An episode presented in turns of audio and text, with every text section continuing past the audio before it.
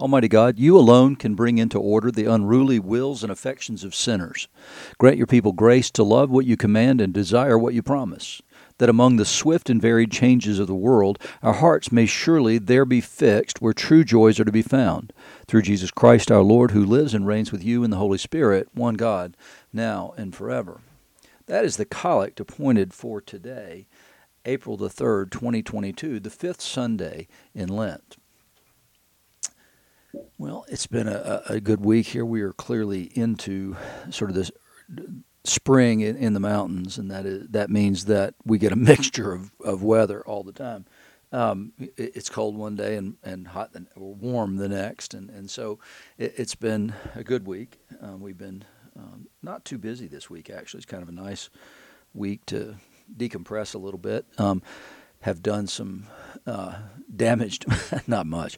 tweaked my back this week in the gym, and so I've been kind of walking gingerly and, and and moving gingerly on that the last couple of days. But it'll be fine by next week. Um, anyway, so just been kind of a, a, you know nothing exciting sort of a week in in many ways, but kind of nice, right, to have that. Been able to do a lot of reading. Been reading um, C.S. Lewis's. Uh, he had a a trilogy of books that are that are known as the Space Trilogy, and so you can actually. I'm reading that Hideous Strength, which is the the final book in the trilogy. Um, you can it, it's perfectly good as a standalone. I would highly recommend it um, to sort of understand the times that we're in right now. I don't think I could recommend this book highly enough. Uh, I really think it, would be something great to read. Lewis had some great insight into some of the things that are that are coming up now. I mean, certainly technology has advanced a lot more than it was at the time that he wrote it, but you see things like artificial intelligence, transhumanism, all that kind of stuff. And so we're in a time and an age where we need to talk about those things. We need to sort of become more aware as Christians about what some of the technology that we're using for health, particularly, um, what it actually means and what it's doing to our bodies. And and then the, in addition to transhumanism, you know, transgenderism was a was a topic several days this week. Um, you got the mess going on down at in, in, at Disney, where they're opposing vehemently opposing the Florida uh, law that you don't teach about sex and, and have discussions about sex and sexuality with kids in the kindergarten through the third grade. And Disney, of all places, um, is up in arms over this. And, and it's exposing Disney in some ways that, that as parents, we need to be really careful about consuming Disney um, entertainment. Frankly, I mean they're moving in a direction that's, that's pretty frightening. There's also tons of other stuff going on right now, but this whole transgender thing. The president this week said that that they're creating the image of God, and the a- answer is yes, yes and that should prohibit you or at least hinder you from doing the things that they do. If you created the image of God, when you mess with the chemistry and biology and the physiology, then what you're denying is that's a good creation. And we need to we need to think very seriously about that as Christians and how do we deal with these things. I mean, there's certainly compassion, but at the same time, we need to stand and say no. No, no, no, no. God created you in this way and so we're remaking our own creation, and people go along with it and treat it as though that it makes any sense at all, in spite of the fact that you don't change your body chemistry and your body, um, your body biology. You can do it's it's awful. I had a discussion with a friend this week whose whose daughter, one of his daughters, actually had a double mastectomy because she believes herself to be a man, and it's it's it's awful. I can't imagine as a parent having to go through that. But but we I think the church we need to wake up and we need to talk about these issues and we need to understand what it means to be created in the image of God. What does it mean to be a human? You know, what does it mean to be a human created in the image of God? And, and I think that that we need to be very clear about that. We need to have great compassion for those who are struggling with those issues, but we also need to explain what it means to be created in the image of God. And so when we undertake to change any of those things, then then what we've done is we denied that he's a good God and a good creator.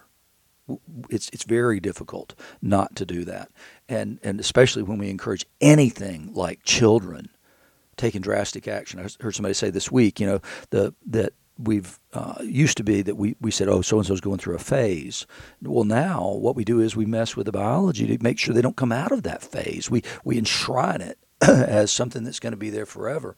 And so we need to, we the church need to be very clear on these issues. We need to think through them biblically and we need to understand them biblically as well. And and and we need to celebrate our own creation. We, we need to be uh, clear that we are a people who celebrate our own creation. It, it's, you know, with its, all its imperfections. But that's that's a result of the fall. All this stuff is, and so we we've just got to be clear. It's just I, am I'm, I'm carrying a deep burden for that right now. So anyway, um, we're in today. We're going to be looking at Isaiah 43 verses 16 to 21. God's announcing that He's doing a new thing, and then uh, the Gospel of, in Luke of chapter 20, verses 9 to 19. This is during the last week of uh, Jesus' life prior to the crucifixion.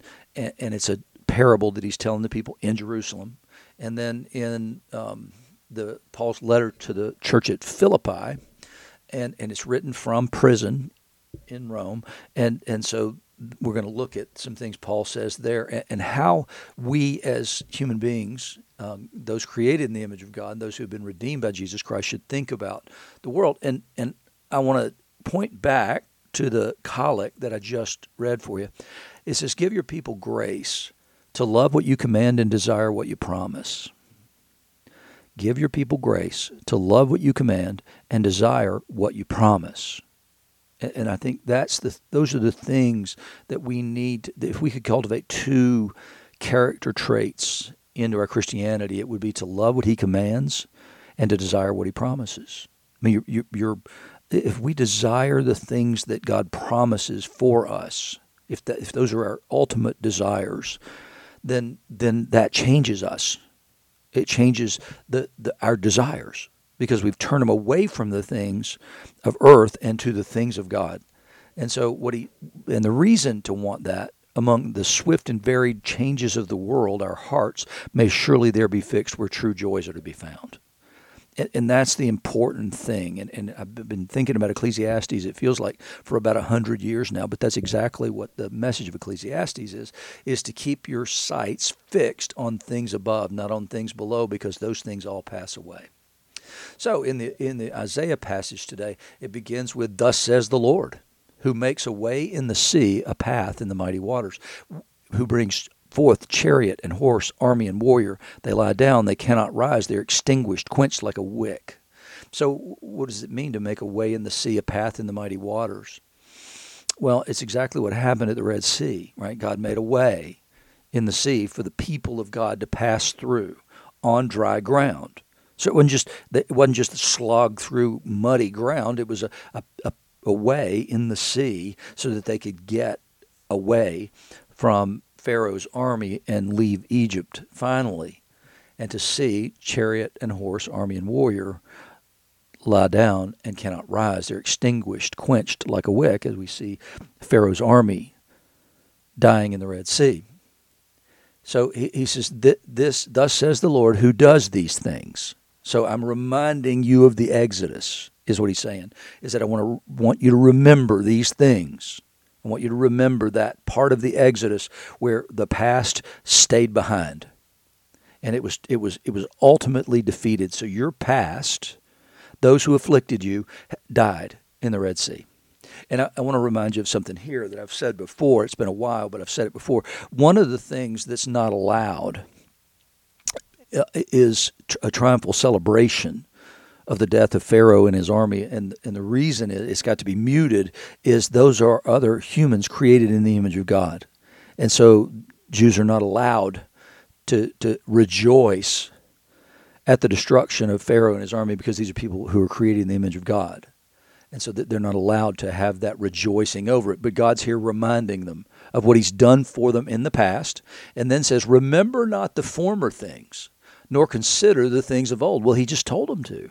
He just reminded him of things of old and the former things. But but at the same time, what, what he's saying is is that that we need to get a clue that he's not doing the same things over and over and over. There's there are patterns certainly in the things that God does, and and there are universals in those things, but But ultimately, what he's saying is it's not going to be like that.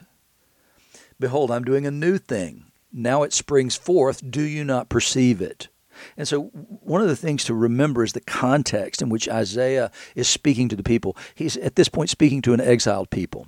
There, there are people who are who have been exiled into Babylon, and so in, in many ways, it bears a resemblance to the exile of the people in Egypt.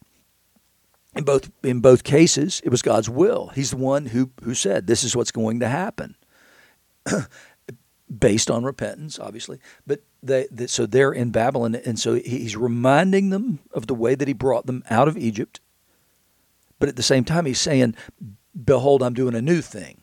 Now it springs forth. Do you not perceive it?" He's going to bring them back in a different way, and they're they're in fact going to be sent away with lovely parting gifts, as exactly as they were in Egypt. But they're going to be blessed in their leaving. They're going to be blessed in going to back to the land they're going to be blessed by the king who is over them. And, and that's a different thing because they were certainly not blessed before. They were chased and hounded by Pharaoh's army with the intention of destroying them all. And so here, though, he's doing a new thing. He said, I will make a way in the wilderness and rivers in the desert. The wild beasts will honor me, the jackals and the ostriches, for I give water in the wilderness, rivers in the desert, to give drink to my chosen people, the people whom I formed for myself, that they might declare my praise. And remember the first challenge the people had after they crossed the Red Sea, because that's certainly the first challenge they had on leaving Egypt. But the first challenge the people face is water. And so there's almost a rebellion three days in because there's no water. And then God miraculously provides water for them there in the wilderness. And did He provide rivers in the desert? Yes, He did. The, the water that gushed forth from the rock was sufficient to water about 600,000 people plus their animals. So that yes, you, uh, that would require a river. so God has already done this thing in the past, and He says, "I'm going to do it again." But but so it has a present application to the people of God who are in Babylon, that he's going to bring them out and he's going to make a way in the wilderness as he did the time before. But, but they're going to go out with blessing this time. It's not going to be the same way it was that time. It, this will be a different thing. It'll be a different way, but nonetheless, it's the same end result. And, and what he's saying is, is that, that this is all going to be okay. So there's that present application of the people returning to the land, but there's the, the deeper, greater, longer term application of that, which is ultimately a, a new heaven and a new earth. And those things are going to pass away. And when Jesus, on multiple occasions, uses this idea of water, uh, you know, welling up to eternal life, he, he uses it in the temple in in one teaching and, and says, "Come to me, all you that thirst," and then he uses it with the Samaritan woman at the well. And it's it water is a universal problem and it's a universal need for not just us but for everything that lives needs water. And so that's the important thing. And then what? So what do we see? Is that we see this river flowing from the temple in Ezekiel's vision. We see that same river in the book of the Revelation in the new heaven and the new earth. We see that same promise of water in that way. And, and water is an important commodity, particularly in places like um, Israel. Particularly in places like Africa, where they have seasons of rain and seasons of dry you know and so what what you always need in those environments is is you need to make sure that the rain comes when it's intended to come else life suffers for that. So water is an important thing in, in those kinds of environments. It's it's an important thing in our environment as well. Droughts mean something and, and they cost things. And so the the first thing that all life needs is water. And that's the reason it's the first crisis in the wilderness is because you, you can live longer without food than you can without water. You can only make it about three or four days without water. it's just not healthy. It's the way a lot of people in hospice die, frankly, is that, that they don't have the water that they need. It's important. It's the most precious thing for human life, but not just for human life, but for animal life and plant life as well. and, if you've if you've ever been in Africa or anywhere else where um, dry season ends and rainy season begins, there the in the um, guest house that I stayed in in Rwanda when I was there for three months in 2000, uh, there was a tree out back, and I got there right at the end of dry season and was there for the beginning of the rainy season, and and there was a tree there, and it was just lifeless and dead. And once it began to rain, though, it began to be unbelievable how quickly it was a frangipani tree, and how quickly that thing blossomed and bloomed was absolutely breathtaking. It, it, you could almost watch it unfold. But at the same time, the other things that happened were there was new forms of life came out. I mean, and I mean, as soon as it started raining, there were these things that kind of looked like mosquitoes, but they didn't harm anything. But there were millions of them, and they got into everything. Uh, the houses there are not airtight the way ours are here. And so those things were all in the houses and everything else. It, it's an amazing thing to see what life comes with water.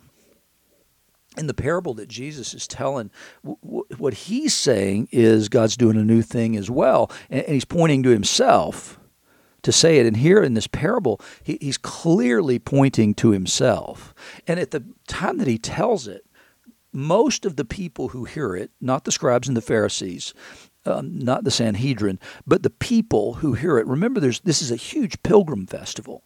And so there's people from all over, not just the land, but but literally from all over the known world who are coming to Jerusalem for the Passover uh, festival because it's it's a pilgrimage that they're required to make.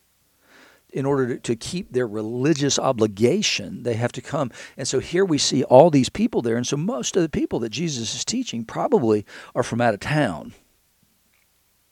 So they they are way less aware of the animosity that exists from that religious community in Jerusalem towards Jesus. They've heard all the stories about him, and, and, and, many of them would have come along with him for some part of the journey, at least, to get to Jerusalem and would have participated in the triumphal entry that we're going to talk about next week in on Palm Sunday. And so th- this is after Palm Sunday, prior to the crucifixion. And so, so what you get is you get these people who are gathered there in the temple. They've come from all these places, and now they're going to gather every day in the temple. There's this joyous um, atmosphere in this place, in spite of the solemnity of uh, Passover. And so there, there's this joyous atmosphere, and people gathering in the temple and around the temple. They have to be there in some instances in order to make the sacrifices necessary to bring their lambs for the Passover, all these things. And so all these people are gathered there, and now Jesus stands and he begins to tell the people this parable. A man planted a vineyard and let it out to tenants and went into another country for a long while. When the time came, he sent a servant to the tenants so that they would give him some of the fruit of the vineyard. The leasehold agreement would typically tend to be either the produce or it would be, you know, a, a cut of the profits. And so here it, it seems that it's the produce. So they would give him some of the fruit of the vineyard, the one that he had established. He had done all the work of getting it there, and now they just have to tend it in the same way that God did all the work and, and, and still does all the work um, in, in, salvation whether that's in the Exodus, the return from Babylon, or in our case, our, our exit from the, the rule of life that, that says death is the final answer. And so he sends a servant to the tenant so that they would give him some of the produce of the vineyard. And it's because that would be the lease agreement. That's the way they would pay their lease. Is, is that they would tend it and they would they would make money from what they their activities of tending it, but they would they would then give produce to the owner. But the tenants beat him, the servant, and sent him away empty handed. Really?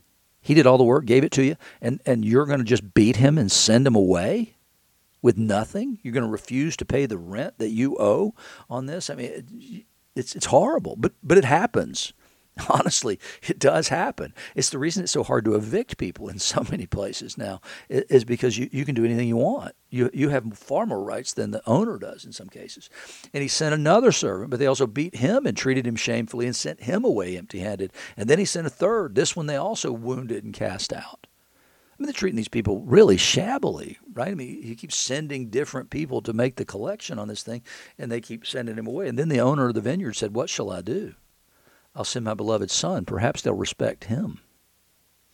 But when the tenants saw him, they said to themselves, This is the heir. Let us kill him so that the inheritance may be ours. The, the, the only way that you could presume this th- to be the case would be that, that there's only the Father and the Son, and that there wouldn't be any other there to inherit anything, and therefore nobody would even know that this thing existed. And so that sort of by eminent domain, not eminent domain, but um, there's a there's a principle at law that that will allow you to take someone else's property away from them but it's a it's a complicated process. I mean, you've got to basically you'd have to fence it off. You'd have to make it publicly known to the person that you were denying them access to their own land, and they would have to be so passive that they didn't assert their rights in court. And that's essentially what they're trying to say here is is that that nope, we're going to take this thing and by, by by withholding it from the heir or preventing the heir from making a claim to it, then then we'll have the claim to it We'll teach them a lesson. I mean, these are obviously wicked, wicked tenants that he's talking about. And so they threw him out of the vineyard and killed him. What will then will the owner of the vineyard do to them? He'll come and destroy those tenants and give the vineyard to others. And it's a it's a powerful pointed parable. It's not difficult to figure out who he's talking about. But man, can you imagine standing in the temple? Anybody standing in the temple saying, These people here are so wicked. The people that are that are tending this vineyard, the ones who are looking after God's stuff and God's people are so wicked that they refuse to give honor to him and honor him as the as the ultimate owner of the vineyard and, and they're willing even to kill his son in the misguided belief that that means that they'll inherit that vineyard and, and it'll be theirs. And, and they're no longer recognizing him as the owner and his claim and all that he's done. And you can see some of this um, thought that, that Jesus is using here. You can see some of it in Psalm 80 when, when it says, You took a vine out of Egypt and you tended it and you did all these things, and now you left it alone, and others have come in and destroyed the vine. Here, Jesus is saying, No, it's not even that. It's, it's y'all, you people, you leaders. You've destroyed this vineyard. And, and he, the comparisons that he's making here are, are the ones that God sends would be the prophets. Those are the ones that have been sent in the past, has been the prophets. And, the people clearly see exactly what Jesus means and exactly who he's talking about. Because their response to this, it, when they heard this, is surely not. Well, if you're just hearing a man tell a story, and you don't understand the application of it and you don't st- uh, understand the implication of it, you hear that story. If you just hear it as a story and you don't understand the implications, you don't understand who it's being told about, you don't answer with surely not. When you say he'll destroy the t- tenants and give the vineyard to others, well, your response would be that's what he ought to do right? I mean, there's no way to hear that parable and not at the end of it agree with Jesus 100% that that's exactly what needs to be done. But here the response is surely not, because they knew. They knew what it meant. They knew what it meant was that that that, that the father, the owner of the vineyard, would, would overthrow Judaism and give it to others. Wait, you can't do that. We're in covenant with you. But he's doing a new thing. And it's a new covenant. It's to be the covenant in the blood of Jesus. And so he's not overthrowing his covenant with his people. He's making a new covenant, bringing others into that covenant through the blood of Jesus, not through circumcision, not through keeping, you know, every jot and tittle of the law, no, this is something totally different that Jesus is doing. But but there's no way that you could hear that parable and react the way they do unless you understood fully the implication. And and it's interesting that he's talked in parables all these all this time, and even the disciples have been confused about what Jesus means by some of these parables. At the end of it, they go, "Hey, can you like clue us in on what that was about?" And, there were frequently times when he spoke in parables, and they had no earthly idea what he was talking about. But here, everybody knows. Finally, after all this time, everybody in the crowd knows exactly what this parable means and who the tenants are and who the owner of the vineyard is. Jesus looked directly at them and said, What then is this that is written? The stone that the builders rejected has become the cornerstone. Everyone who falls on that stone will be broken to pieces, and when it falls on anyone, it will crush him. The scribes and the chief priests sought to lay hands on him at that very hour, for they perceived that he had told this parable against them, but they feared the people. That indeed, they should fear the people because the people had acclaimed Jesus as the son of David just a few days prior to that, when he came into the city, he had been acclaimed as the coming king, the one who is coming to establish a peaceable kingdom. And, and so there's a lot of people in Jerusalem. A lot of those people are not from Jerusalem, so they don't understand the enmity between these leaders and Jesus. They don't understand the issues. And so what they've got to do is contrive a way to get Jesus to a point in a place where they control the narrative, not him and and so they fear the people because they know they can't act until they get control of the narrative. And so what are they going to do and how are they going to do that? Well, they're going to do it at night and they're going to they're going to keep working at that narrative all through the night. This one brings a charge, that one brings a charge, but they couldn't get them to agree. And finally, they come to the place where they've got a charge against him that, that they can make stick, and then they can publicly proclaim that he's a blasphemer and and he's spoken against the things of God. He's spoken against God, and he's made himself equal to God. And, and, at that point, they've gotten control of that narrative. They've gotten control of the narrative, and so that's the the why they feared the people was they didn't have control of the narrative at this point. Jesus did. And so that's what they have to do. It's what tyrants always have to do. They have to get control of the narrative and convince people that something that people know is not true is actually the truth. And I've seen it over and over again for the last few years people who absolutely believe a narrative that's a lie. And it happens day after day, week after week. And, and now I'm beginning to realize, well, that's been going on forever it, we're always being lied to. We're being manipulated. It's a 1984 world. There's no question that it is. It's been a 1984 world for a very long time. and, and we need to be aware and we need to be wise in that. And, but how does that mean that we should live in this world? Well, it means we need to pay attention to the author of truth and, and to realize and recognize that the only one in the universe we can trust is God that His truth is the only thing that we have. Everything else is contingently true because it, it quite possibly might be untrue. And so we need a guide star. We need a, a, a true north. And that's the Word of God. And, and it's the Word of God written, but it's also the Word of God infleshed in Jesus. And He has given us His Holy Spirit so we can discern these things. We need to be wise as serpents, innocent as doves. And the way that we do that is prayer. And it's by being in God's Word. And it's to say, Lord, I, I know how I'm reacting to something I just heard, but the but the honest truth is, I need to be careful. I need to be careful uh, whether or not that is true. And so we need to lay down everything else. We need to kind of divorce ourselves from so much in the world um, in order that we can stand in truth and that we not be blown to and fro by lies told by politicians and, and I mean all politicians. He says, Paul says this. I mean, when he talks to the, the, the Philippian church, he has um, seen everything for what it is. And he, he's, he's understood finally that he had believed a lie for quite a long time, and, and that is that Jesus was not the incarnate Son of God, that he was a pretend Messiah, and he was a deceiver but but now he's come to know Jesus and he's come to see the beauty of Jesus. He's come to see the beauty of Jesus that that lay in becoming a servant. By laying aside equality with God is not something to be grasped. And he was found in the form of a servant. And, and Paul says, That's who I want to be.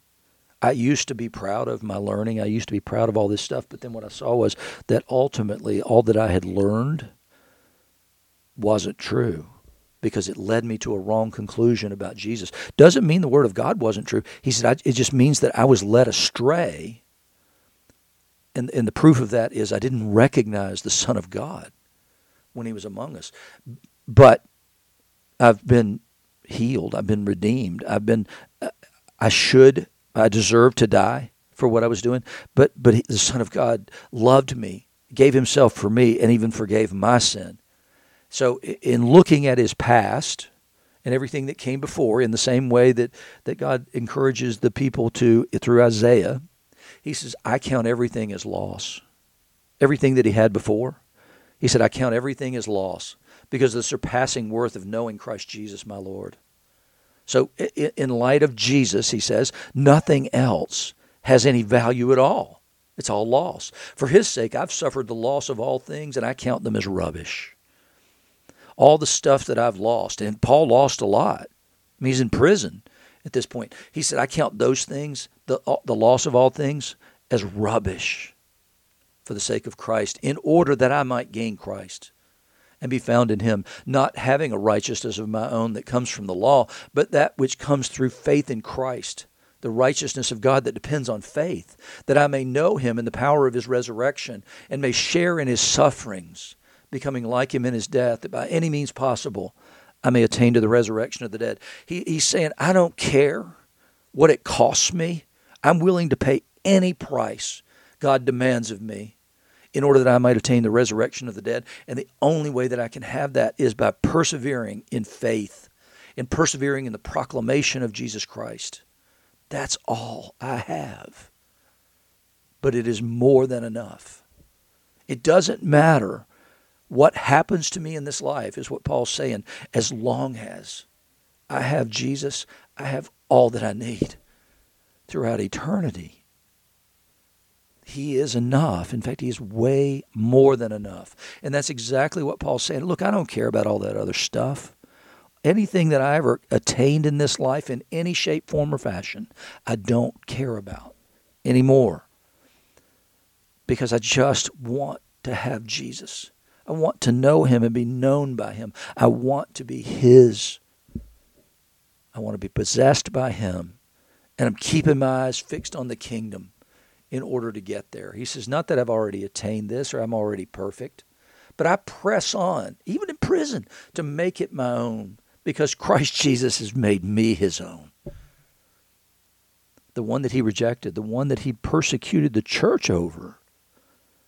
He says, He's made me his own. He claimed me, Paul, the chief of sinners.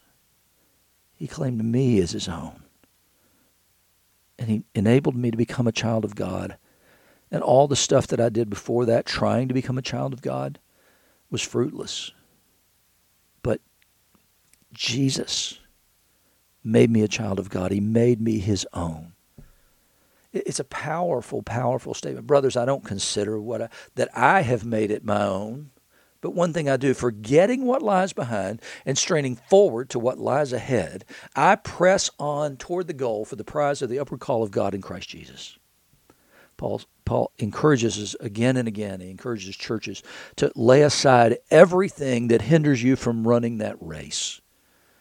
And so my, my, my challenge and charge to you and to me today is, is to, to look again as we near the end of Lent, to look again and see what it is in our lives that really needs to go. What is it that hinders us from running that race? What is it that, that separates us from the fullness of the love of Christ? Where is it that we need to get rid of things in our lives in order that we might know Him more and become truly His own?